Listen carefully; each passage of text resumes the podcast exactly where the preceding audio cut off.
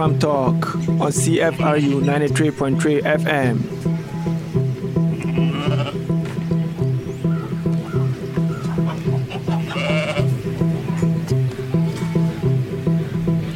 Welcome to another edition of Food Farm Talk where we celebrate food and honor those who champion the cause of food in society.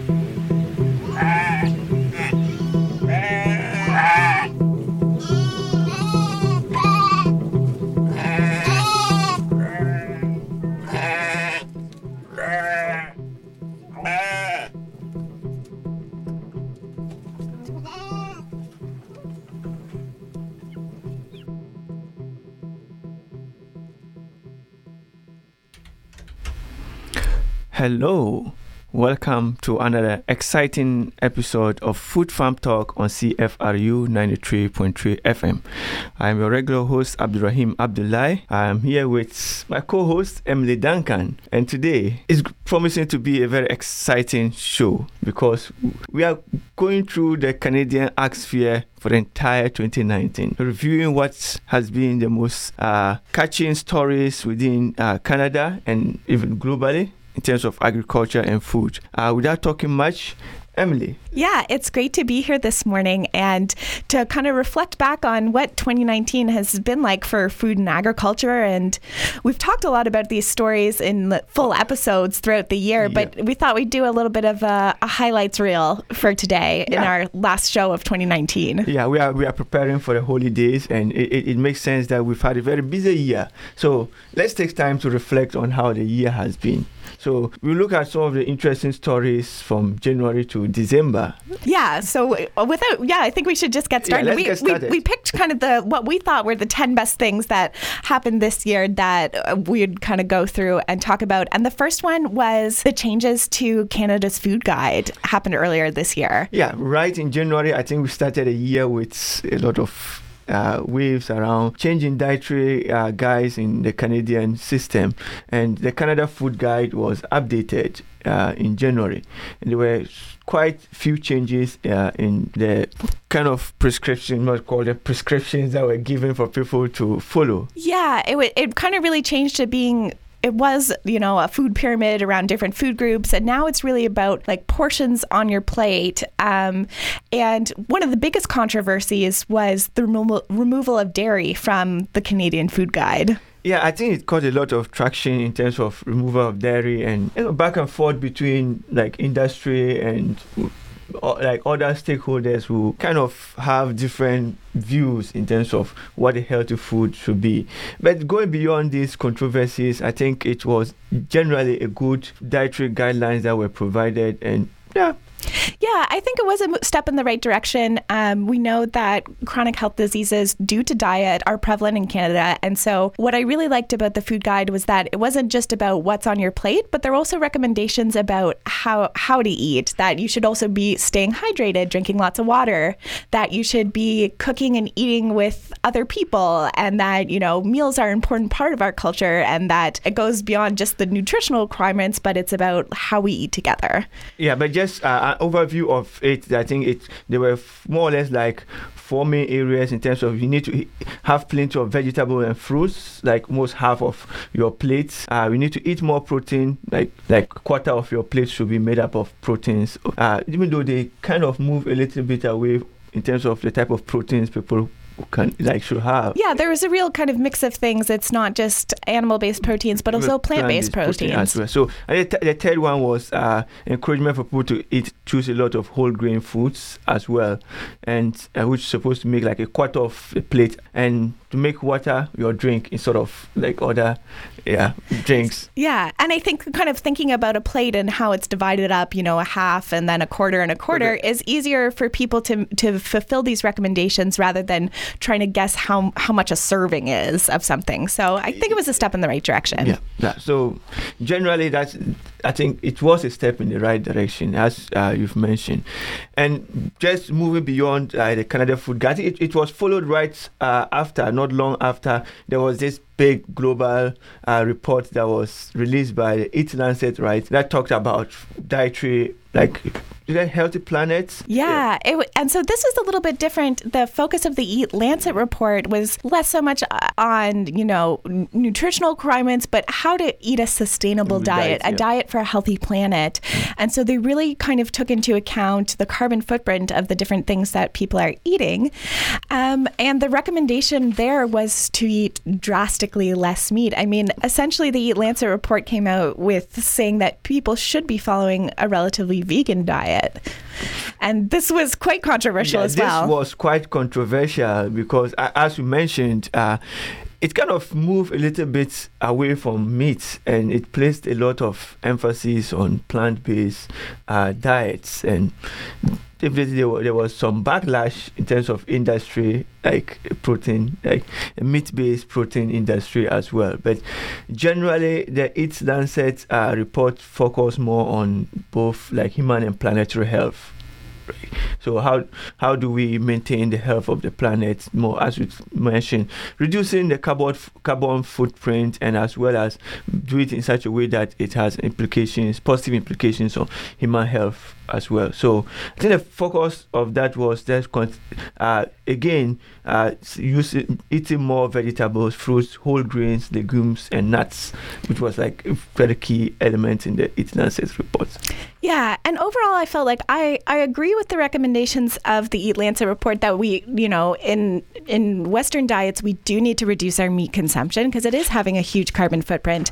But where I think a bit of the backlash came from and is quite justified is that they're culturally relevant foods to people all over the world. And to say that there's one global diet that everyone should follow, it's I just don't think it fits quite well because food is such an important part of culture, and I don't think the Eat Lancet report did an adequate job of taking that into account. Yeah, so I, sure, I, I totally agree with that. I think for sure what was missing was there's a social aspect of those uh, prescriptions because generally there are cultures that depend so much on uh, meat-based diets. And to have a global diet that doesn't take into consideration the variations in how people eat across the globe it's a bit controversial. So but i think it's, it's just one of the steps that uh, we take along the long transition towards uh, maintaining the health of the planet and its people. So we see what happens. Maybe in 2020 something else come up. Like, let's see. We'll see what happens with that. Um, the I'd say one of the most exciting pieces of policy that came out this year was the within the 2019 federal budget, the creation of a national food policy.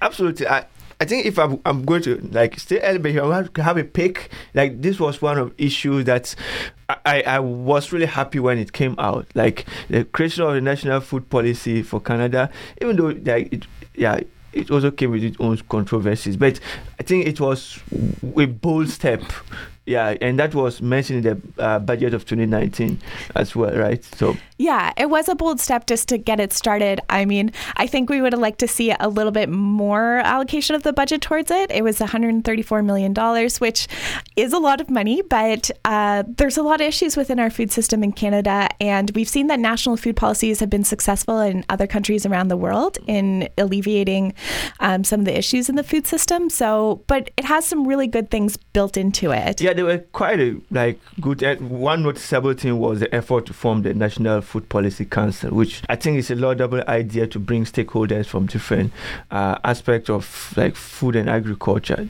considering the diversity of how food is. So that was a good one. That was definitely a good step. Another great step um, with the national food policy was um, the creation of a national school food program.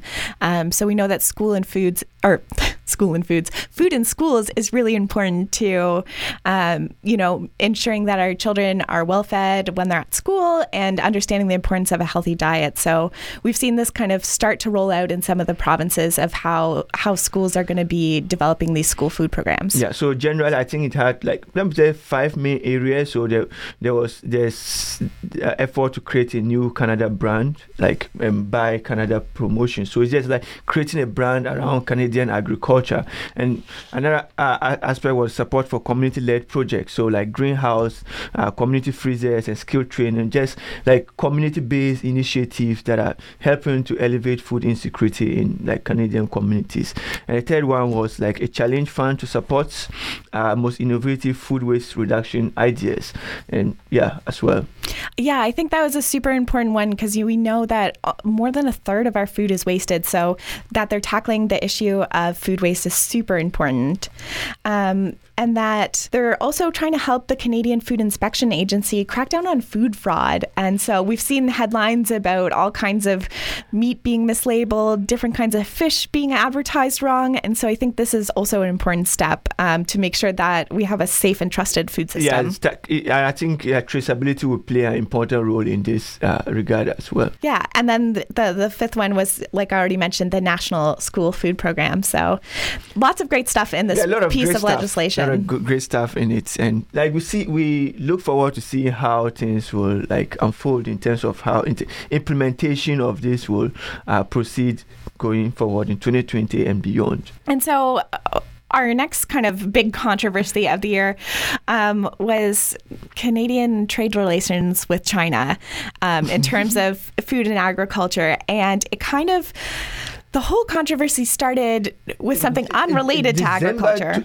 December 2018 yeah, so was when the uh, whole controversies uh, started with the arrest of. Uh, well, the arrest yeah. of uh, Meng Wanzhou, um, who is the chief financial financial officer of uh, Huawei Technologies, um, at the request of the United States, and so Canada extradited her, and China didn't like that. The, and yeah, absolutely, yeah. What ensued was essentially, I, I don't know, I don't think it's too bold to call it a bit of a trade war of like using trade as a bit of um, a retaliation. I don't think there's any better way to capture that than to call it a trade war. And so it, it started off with canola, actually. And we know that Canada is one of the biggest producers of canola, especially in the prairies. And China said that it wasn't going to take our canola anymore. In fact, uh, I think 40% of the Canadian uh, canola is exported to China. So, like, with the fact that they blocked canola uh, imports was actually like a big blow to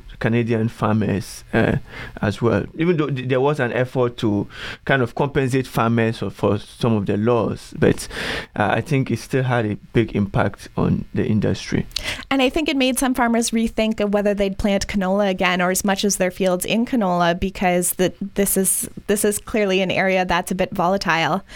Um, and then it wasn't just canola; it also then spread to our meat export center. Um, and so it wasn't just canola; it was also also pork and beef and veal. And so the problem with that was trying to claim that there were forged certificates, yeah. there wasn't quality in the meat, that something was wrong. And, uh, yeah, it caused a huge, huge challenge with our trade. Yeah, absolutely. So as mentioned, the meat one started in uh, April 2019 when like China uh, cited forged uh, certificates as the reason why like they were actually banning Canadian like meat products. Like, and I think it continued for a long time. I think main sectors that were affected with this was uh, mainly uh, beef uh, and pork. Yeah, those were two main sectors, and it, they form a big part of Canadian markets.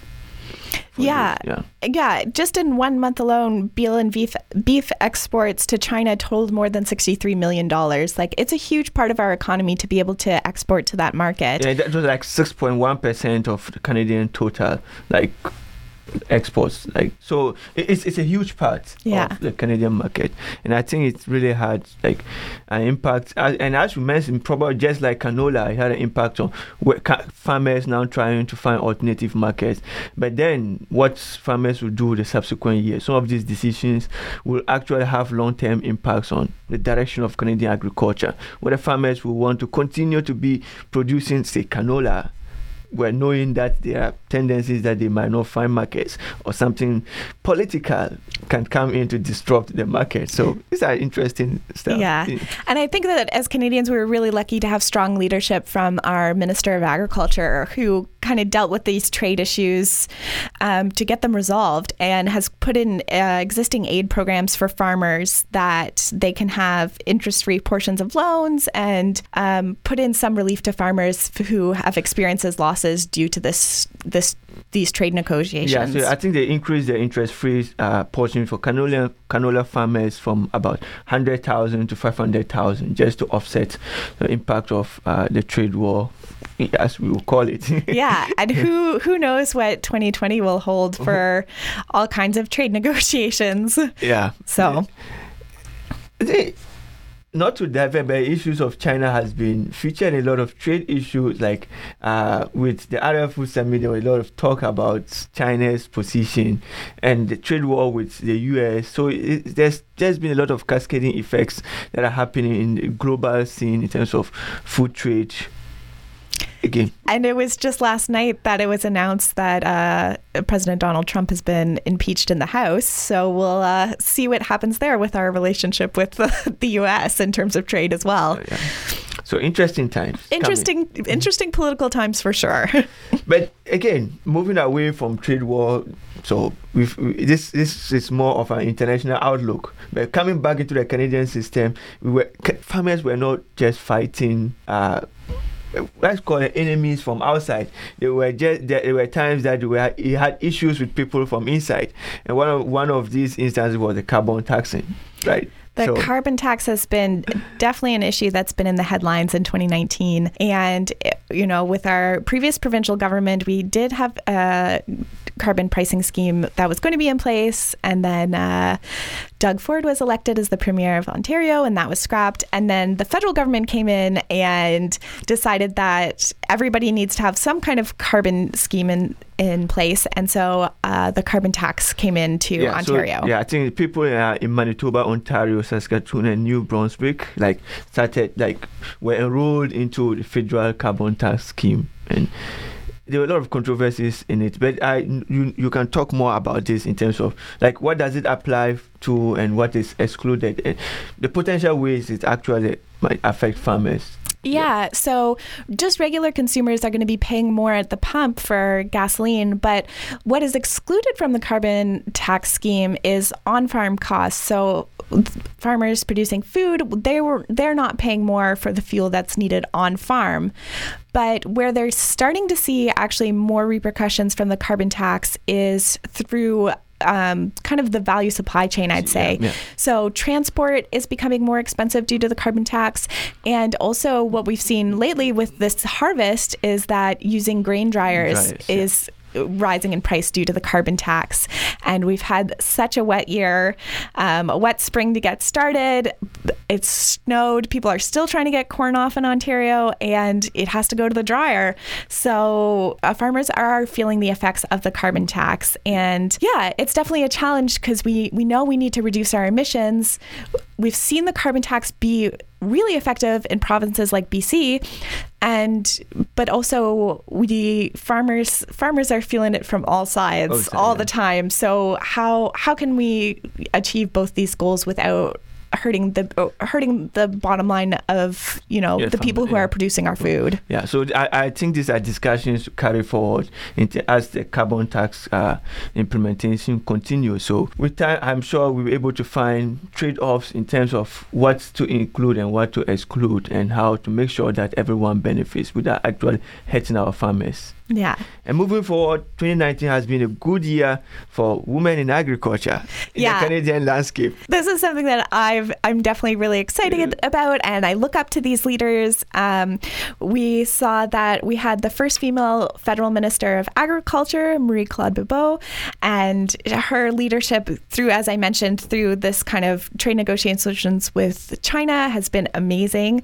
Um, and then we saw another woman take a strong leadership position in Canada um, with the Canadian Federation of Agriculture. Um, Mary, Mary, Robinson? Mary yeah. Robinson is now the director. So, um, women have always played an important role in agriculture, and I think it's important that we now we're making strides to see them in leadership roles. Leadership roles, yeah. So I, I think that's that's a very commendable step, and I think 2019 will be remembered for some of these uh, bold steps in terms of having the first uh, Minister of Agriculture, female Minister of Agriculture, like, and the first female uh, President of the Canadian Federation of Agriculture. Like, these are g- good things that happen in the year.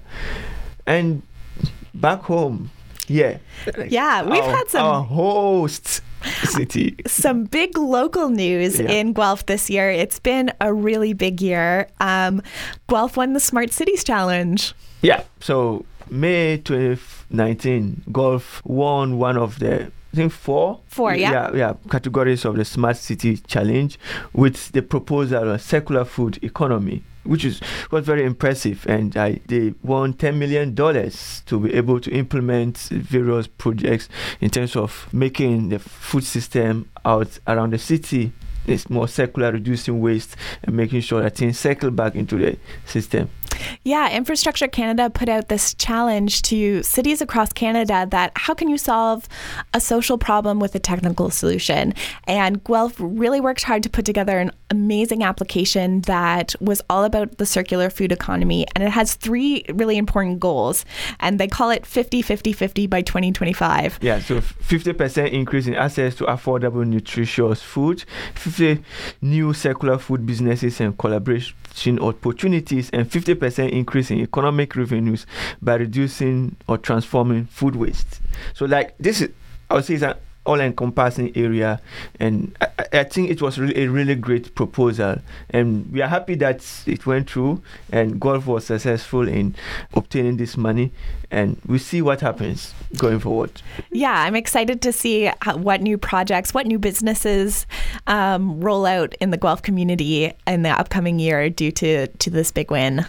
Yeah. So look out for Guelph in 2020 and beyond. And again, another issue. Let's say another internal issue that have had an impact on the agriculture sector. Also in the last month or so. It's been, this is one of a, we're headed towards the end of 2019, and this has been a, a fairly recent issue. Yeah, the CN Railway strike. Uh, more or less like an uh, organizational uh, issue, but it had very big impact on the Canadian agriculture sector. Can, can you tell a little bit on like what is CN Rail is their role in agriculture? Yeah. Yeah. So I, I think a lot of Canadians sometimes forget that the railway across Canada is super important. It's how we get our products to international markets. And they went on, the workers went on strike. They were represented by Teamsters Canada, and they're they were essentially bargaining for, you know, safety, wage increases, you know, kind of the normal things that workers go on strike for. And it what it did is put a whole halt to grain shipments in Canada. And Canadian farmers, it was right at the time of harvest, and they're trying to get grain off and they're trying to get it shipped to these markets. And the railways weren't functioning, and it caused a huge, huge backlash. Um, we saw headlines, we saw multiple headlines about it, and um, in in Quebec, uh, grain farmers were dumping corn on the steps of uh, Justin Trudeau's office, and farmers were mad about this. Um, but luckily, the, you know, the negotiations went through, and between CN Rail and Teamsters Canada, and the, the strike ended fairly quickly. Quickly, yeah. But it, it definitely had an impact on the agricultural sector. Okay, that, that that's a very uh, good summary of what happened. Again, moving forward, I think uh, we we're going to look at a few issues that happened towards the end, but that have uh, an outlook into 2020. And it moves us into what 2020 might be. One important issue has been uh, a local issue here in Ontario with uh, Security from Trespass and Animal Safety Act, which uh, I think earlier this month as well. So, and this is uh, a new legislation that might pass in spring 2020, but the legislation is trying to protect animal uh, farmers from trespass and mostly from activists that try to go push the boundaries beyond. Yeah, and I think this is this is super important because in in visiting a dairy farm actually earlier this year, um, I spoke with a farmer, and she was really concerned because earlier this year, an activist group had threatened to come on their farm and steal one of their cows. They had to have police presence on their farm um, for several days, and actually wound the activist group wound up stealing a cow from a neighboring farm. And you know, this puts animals at risk. This puts uh, you know, this isn't a job that farmers should have to do. They're busy taking care of our land, producing food. Um, they don't also need to be security guards as well. And so I think having having stronger legislation that helps farmers um, with trespassers and keeping our animals safe on farms is is really important. And I'm glad that this bill's been introduced, and hopefully it gets passed next year. Yeah, hopefully it get passed, and like hopefully we create the enabling environment to support. Uh, uh, farmers to be able to do their work without having to like put in extra effort to like as we mentioned to serve as security guards. And i think one more issue uh, that happened right in 20 december 2019 and that has an impact i would say throughout 2020 will be the release of the 2020 Canada Food Price Report, the forecast, a collaborative uh, project by University of Guelph and Dalhousie University that's and this was the 10th anniversary of the food price reports. And there were some very interesting uh, forecasts that will have impact on canadian pockets. Yeah and so unfortunately for next year canadians can expect to see a 2 to 4% overall rise in food expenditures. Yeah, so that, that is uh, against last year which we expected 1.5 to 3.5% in increase. So the, generally there's an increase again from 2% to 4% rise in food prices. And it varies across different aspects from like bakery where we were expecting 0 to 2% rise to dairy and eggs where we were expecting 1 to 3% rise in prices to fruit and nuts where we expect between 1% to 3.5 as well yeah. And then the largest increase is going to happen in the, the meat sector. Um, you're going to be paying 4 to 6% more for meat. Um, and then we're going to see kind of the average rise for seafoods, vegetables, and restaurants in that in that 2 to 4% range. And this is super important because we know that one in eight households in Canada is food insecure. So even this small percentage rise is going to be a huge impact on these families. Yeah, and th- th- there's been a lot of uh, discussion about some of the causes of this food insecurity, and we know income is a big factor in food insecurity in the Canadian landscape. And with food, food prices rising again, it's a bit concerning. But let's see if there are ways that we can cushion lower income families to be able to cope with these changes that will really be good. Yeah. Yeah. And so that's our those are kind of 10 main highlights of the wrap yeah, of the year for 2019 just um, to wrap up it's been a big year. Yeah, it's been a big year. Like it's been a very impressive year. But there might there are still a few things that we might be looking forward to in 2020 so what is that one thing like in 2020 that you actually you are actually looking forward to? I'm excited about um, the announcement of who will be on the Canadian Food Policy Advisory Council. I think I'm once that that policy advisory council comes into play, I think we'll see better governance around our food system in Canada. Uh, for me, I think you know we are we are always covering issues that are happening around Guelph and we, we are fortunate that in 2020, uh, spring 2020, Guelph will be hosting the Federal Provincial Territorial Agriculture Ministers Conference. So it's coming to the food hub of Canada. So we are really excited for the, the conference and we are looking forward to what will happen. Like, yeah, during the conference and beyond. And generally, we are looking forward to emerging issues in 20, the Canadian foodscape in 2020 and even globally let's see what happens. Yeah. And so coming back next year, Food Farm Talk will be coming back presenting you new research in the food landscape and new research that's coming out of the University of Guelph and as well uh, local Guelph food issues. And we'd just like to say maybe a big thank you to the station this year for hosting a Food Farm Talk. Um, it's been great to be here at CFRU 93.3 FM. Yeah, we just to conclude, yeah, we thank CFRU for giving us the opportunity to host this program. And we know it's been a tough year for the station, but we're able to pull through and things are getting better right now. And generally, to we thank our listeners as well for the encouragement and the support throughout the year. and we promise to bring you more exciting discussions around food and agriculture in 2020. Looking forward to it. Thanks so much for Thank listening. You.